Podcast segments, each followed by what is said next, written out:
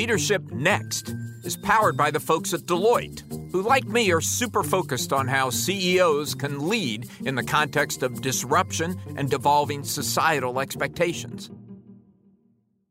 How do we do these? Do you just this can go wherever you take it. Okay. You are very. I've interviewed you before. You're very good at not answering my questions. That's not true. That's not true. Not at all. Hi, I'm Alan Murray. This is Leadership Next, and we're setting up here for an interview with Ginni Rometty, the CEO of IBM. I've known her for a decade, and she's used to my sense of humor. Yeah. Oh my God. Yes. Okay. I'm ready to go whenever you're ready to go. So if everyone can silence their phones, please. Including yours truly. I sat down with Ginni Rometty in early February, just after the news broke that she was stepping down as CEO of IBM. And then I caught up with her again last week to pick her brain about something she's long been deeply passionate about, jobs and training. Coming out of this economic crisis that we're in, it's going to be absolutely critical, and she has some very strong opinions and has been doing a lot of work on how to go about creating the opportunities that we'll need. We're going to hear more about that later in this episode, but first, I wanted to talk about Ginni's role with the Business Roundtable, which is the main lobbying arm for corporations in Washington. She was one of the key players behind a major announcement that the Business Roundtable made late last summer. America's biggest companies are making a new pledge, and shareholder return is no longer the main objective. Statement signed by almost 200 CEOs says companies should focus on all stakeholders, including employees, customers, and local communities. This is interesting. It is interesting. Ginni Rometty was one of the CEOs that really pushed that statement through, and it was a bold move on the part of the Business Roundtable. They threw out their old mission statement, which said that a company's primary responsibility is to make money for its shareholders. So, Ginni, tell us why you did it. Well, we found the old statement didn't reflect how many people led their company or believed they should lead their company.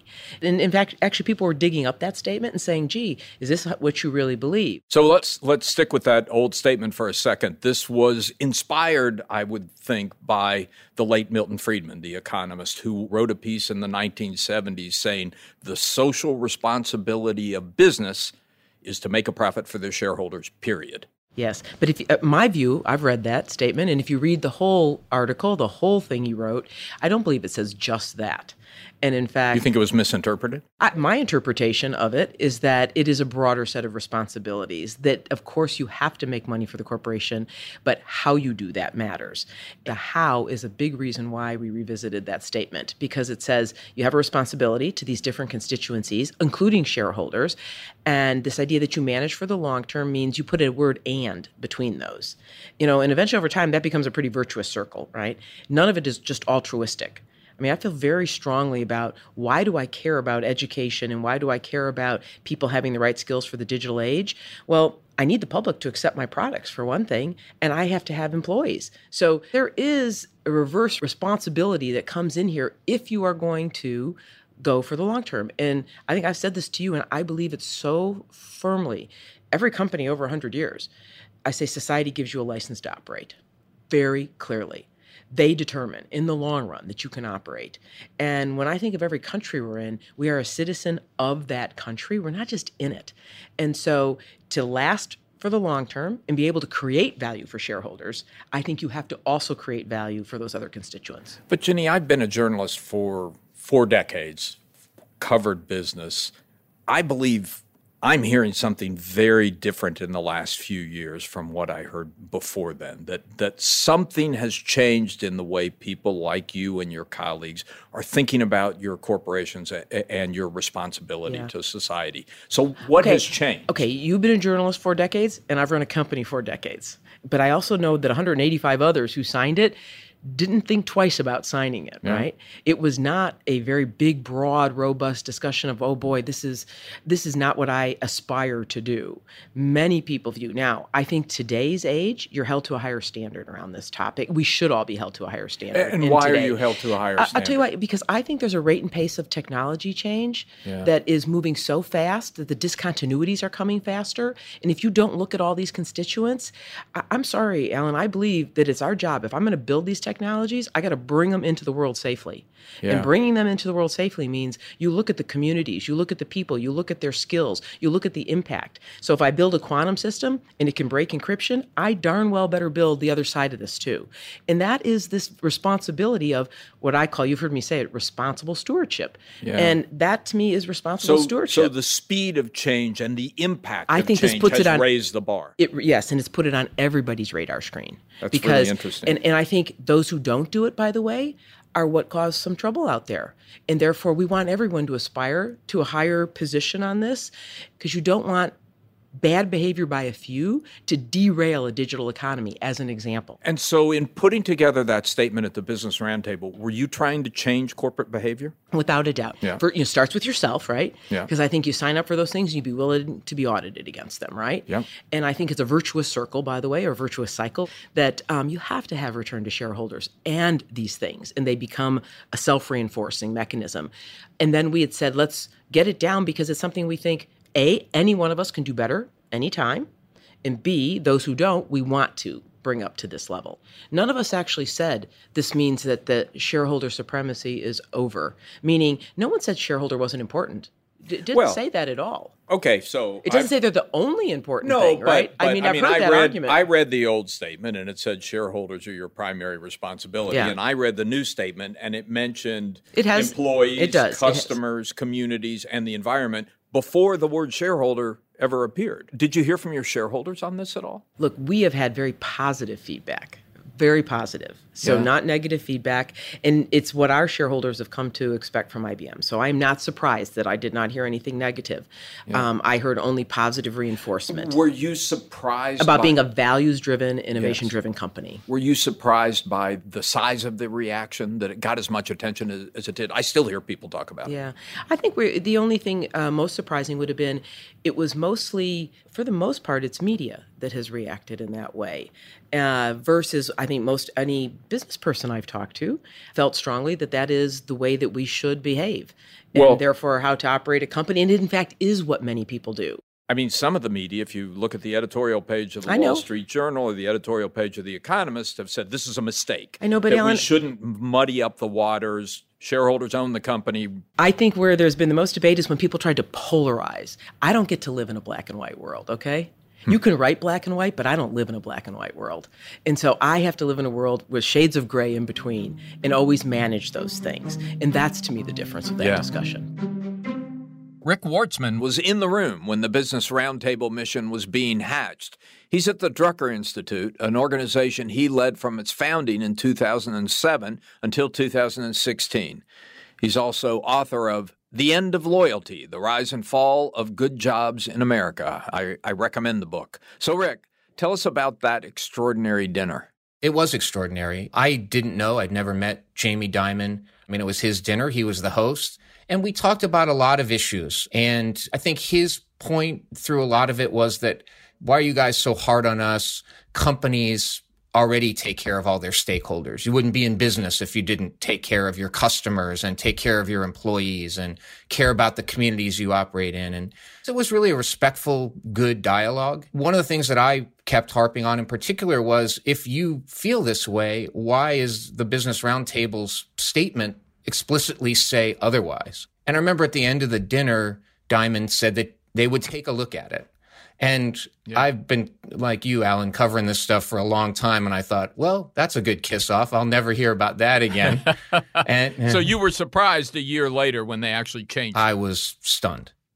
But, Rick, at the end of the day, it's just words, right? Yes, it is. Okay, so they put out a new statement, different from the statement they put out in 1996. Do you think anything fundamentally has changed? I think that what is fundamentally changed is that businesses are starting to question shareholder primacy for real. I think that you talk to most CEOs, they do think the pendulum has swung too far in the direction of putting shareholders above everybody else, including maybe especially their workers. And it's hard to look at what's happened in the country politically, kind of whatever form of populism, whether you're a Trump populist or Bernie Sanders populist, all of that taking hold, you know, is not being a reaction to wage stagnation over 4 decades, people feeling increasing pressures from a lack of good benefits that their companies once provided. Rick, Ginni Rometty said that many of the companies on the Business Roundtable were already operating this way, even if the statement didn't say that. Well, I think they think they're operating that way. And of course, they are in part. No company, you know, can't pay any attention to its customers or its employees or the communities it operates in. It wouldn't be in business very long. It's a matter of degree. It's a matter of balance. It's a matter of where the emphasis is. It's a matter of when there are tough trade-offs, do shareholders always win? And these other stakeholders end up on the short end of the stick. I think that's what you have to look at. And again, it's hard to look at the aggregate statistics like wage stagnation and conclude that companies by and large have been successfully balancing the interests of all their stakeholders. Otherwise, the numbers would be different. I'm here with Joe Yukazoglu, who is the CEO of Deloitte US and had the good sense to sponsor this podcast. Thanks, Alan. Pleasure to be here. Something big seems to be going on in the world of business. There's a shift from a focus on shareholders to a focus on stakeholders. I'm hearing this everywhere. Why is it happening? This is a realization that if you effectively serve a broad cross-section of stakeholders, that's actually conducive to generating a premium return for shareholders. This is not an either-or. Maybe in the short term, one could prioritize profits at the expense of other constituents, but in the long term, you have to align those interests to deliver premium shareholder returns consistently. A lot of people I talk to want to know, is this real or is this just a public relations exercise?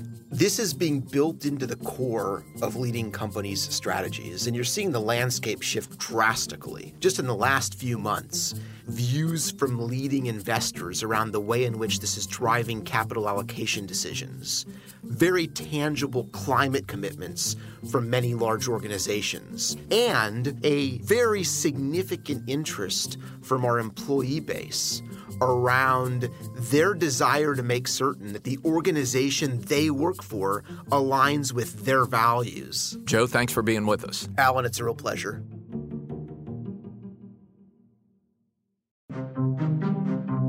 So I caught up again with Ginni this past week, the day after she stepped down as CEO of IBM.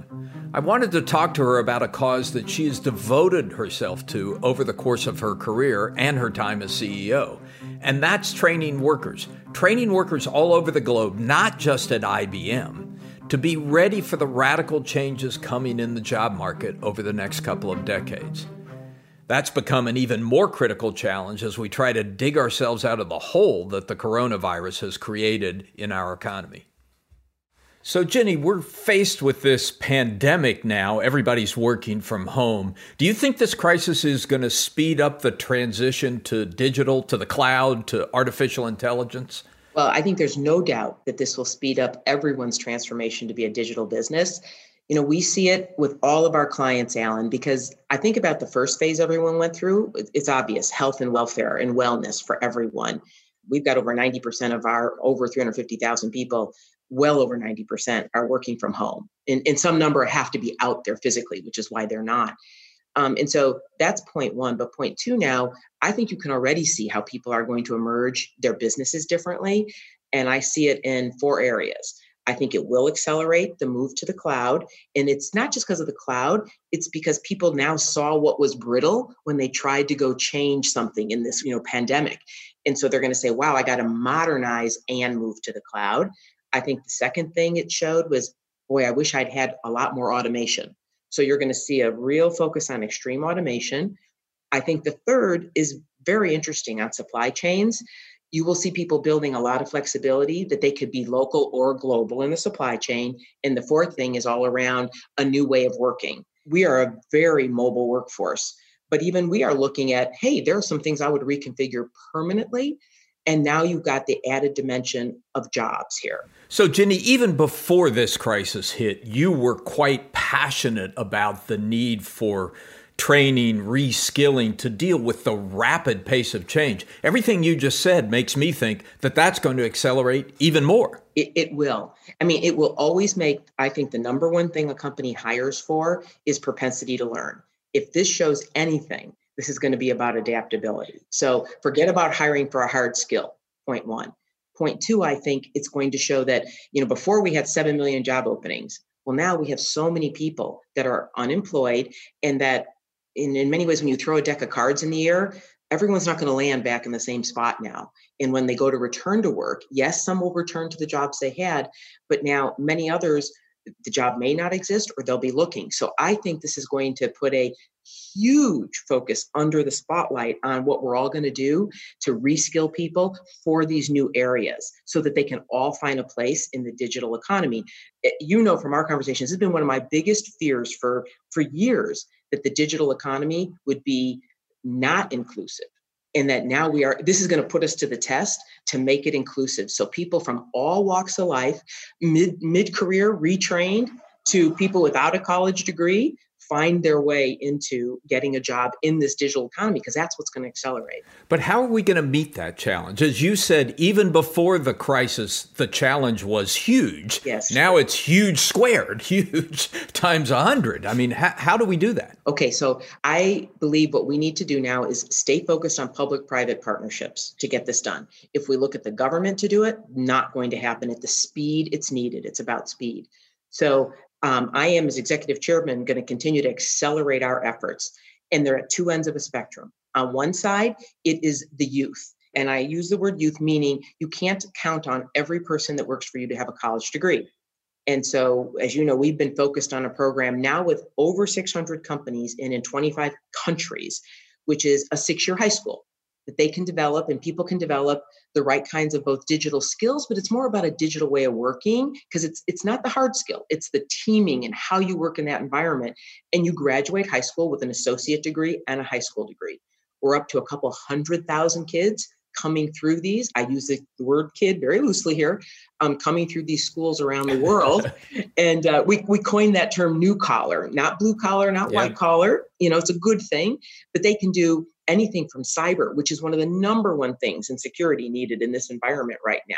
They can glue cloud transitions. So this is not just us. You have to open your workforce and be willing to reset all your job recs to accept these people into your workforce. So that's one end of a spectrum. Well, the other end is the one that now I think we're going to have to really triple down on, which is reskilling of people that are mid-career. And that's what I meant by when you throw a deck of cards in the air, does everyone land back in the same hand?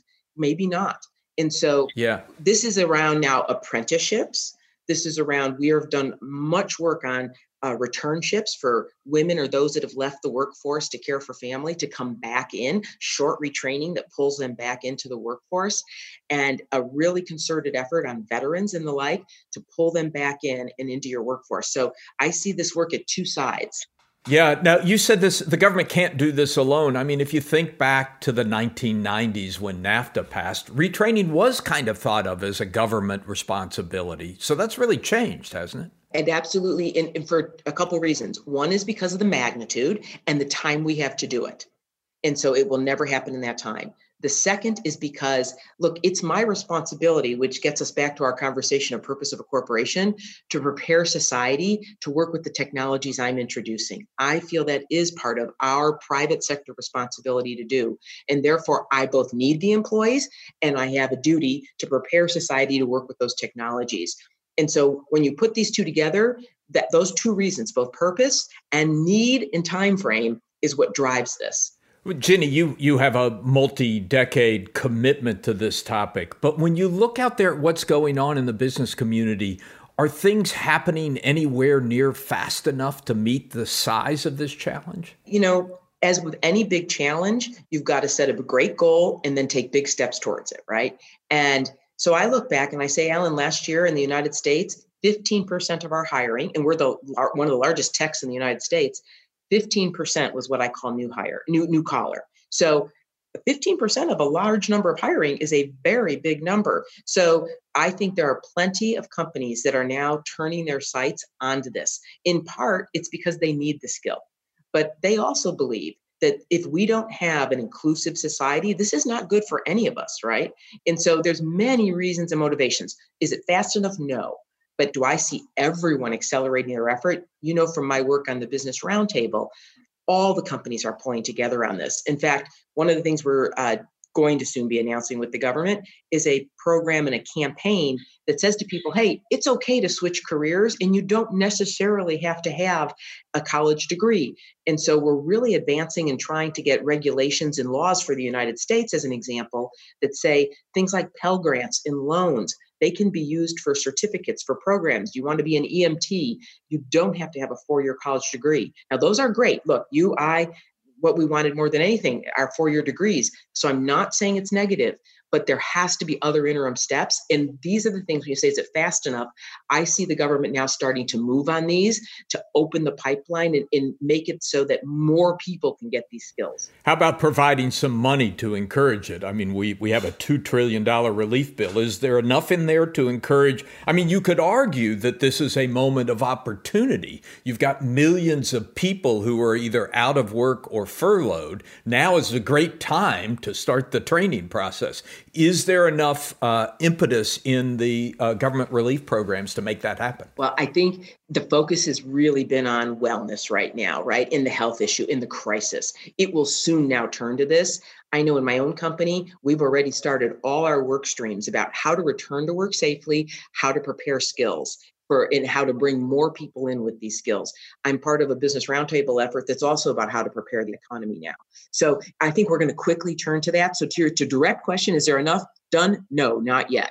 We need to do more to accelerate this battle so that we can once again make every American feel like their future is better than their past. So Ginni, talk about all the things that IBM is doing to address this pandemic. Well, I know many companies are doing many things too, but I would tell you, I think this speaks to our purpose and our culture. To date, it's been over $200 million of donation, but it's more about what it is. And it's in four big areas. It's around work to help find the cure. It's about work to provide care, particularly for first responders, work to get trusted data out to consumers. And the fourth is get those kids up and going in their distance learning for school right now. How many kids do not have an internet connection to do their distance learning? So we have done tens of thousands of schools already. That's all donation, by the way. And 300,000 kids in New York were working on getting up who don't have internet access. 300,000 in New York schools. So we're getting them the iPads, getting them out there, getting that going. Yeah. Have you looked at the Weather Company app on COVID to track COVID in your county? Yeah, I did look at the weather app. Yeah. Okay. Yeah, and it scared the hell out of me. I went once and I never went back. We're up over 50 million users already. 50 million. Wow. And growing. Wow. Because everyone looks at not just themselves, they look at their mother, their kids, their, whatever it is, where they're at and watching the tracking, right? Do you make money off of it? No. None. Why are you doing it? Because it's the right thing to do. And you know what else? Because we have so many people that come to this because of hurricane. They're so used to it for weather emergencies. So we're approved to deal with all the emergency groups. And we felt there was nothing out there that was giving a trusted source of data on COVID. This is right from CDC and WHO, right? And particularly not around we're moving around the world now too. The US has it by county, other parts of the world, it's really interesting. Good some parts, shaky other parts, but it is one confirmed, what would you call it, source of truth, right? That's out here. So because people go here, we thought it would be the right place that they go for weather. You check this out. And that's what they're doing. They're checking every morning. It makes sense. I mean, my youngest daughter is in New Orleans. This is much more like a weather crisis than it is like an economic crisis. Yep. Yeah. Let's hope it never becomes it there for them. Right. But You and I have often talked about Watson. I'm telling you, Watson's hitting a home run. It's Watson answering many of the COVID questions out there, because finally an application that needs to show how AI is really good, and that Watson that understands the context. So things like old people in Miami, their meal service, for senior citizens, they're waiting 2 hours in phone lines on this stuff. How is Watson doing that? Is it working with public relief agencies? Is it working with the government? It's government. It's typically state governments all around, or like Atlanta Children's Hospital. We put that up overnight for them to be able to families calling in. So now we got 50 states going. We're in about 11 countries in Europe answering. It's every question you can think of around, do I have the symptoms? What is it? What do I do? Where do I go? Blah, blah, blah. And I think this would be where people think, wow, this is the goodness of AI, of what it is out there. So I think Ginni Rometty has been an important voice in this changing nature of business leadership. If you listen to her talk about worker training, she's not just talking about training IBM's workers. She's talking about training the people who have been left behind in society to get them up to a level where they can take the kinds of jobs that are going to be available in the future. That's an important social issue. And I think she's taken a real leadership role on it. The Business Roundtable statement is important as well. It's a change from the way the Roundtable has operated in the past, and I think it has the potential. We have to watch closely. They have to adopt the metrics, but it has the potential to change the course of American capitalism. That's what we're going to be watching on Leadership Next. Leadership Next is a production of Fortune Media. Our show is produced and edited by the amazing Dan Sacker. It's engineered and mixed by the wizards Wayne Schulmeister and Debbie Daughtry, and it's written by me, Alan Murray, and by Dan Sacker. Our music is by Jason Snell. Executive producers Mason Cohen and Megan Arnold. Leadership Next is recorded at Fortune Media headquarters in downtown Manhattan.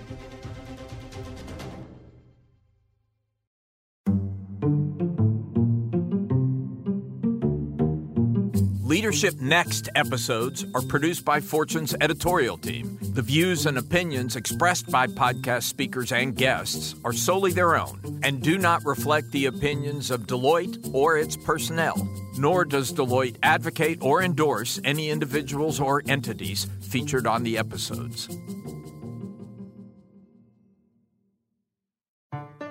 Hey, Leadership Next listeners. There's more C-suite insight available now at the all-new Fortune. You'll find expert curation, exclusive videos, and clear analysis on topics ranging from AI to digital health. Subscriptions start at less than $1 a week. Visit fortune.com/subscribe and discover why it pays to know.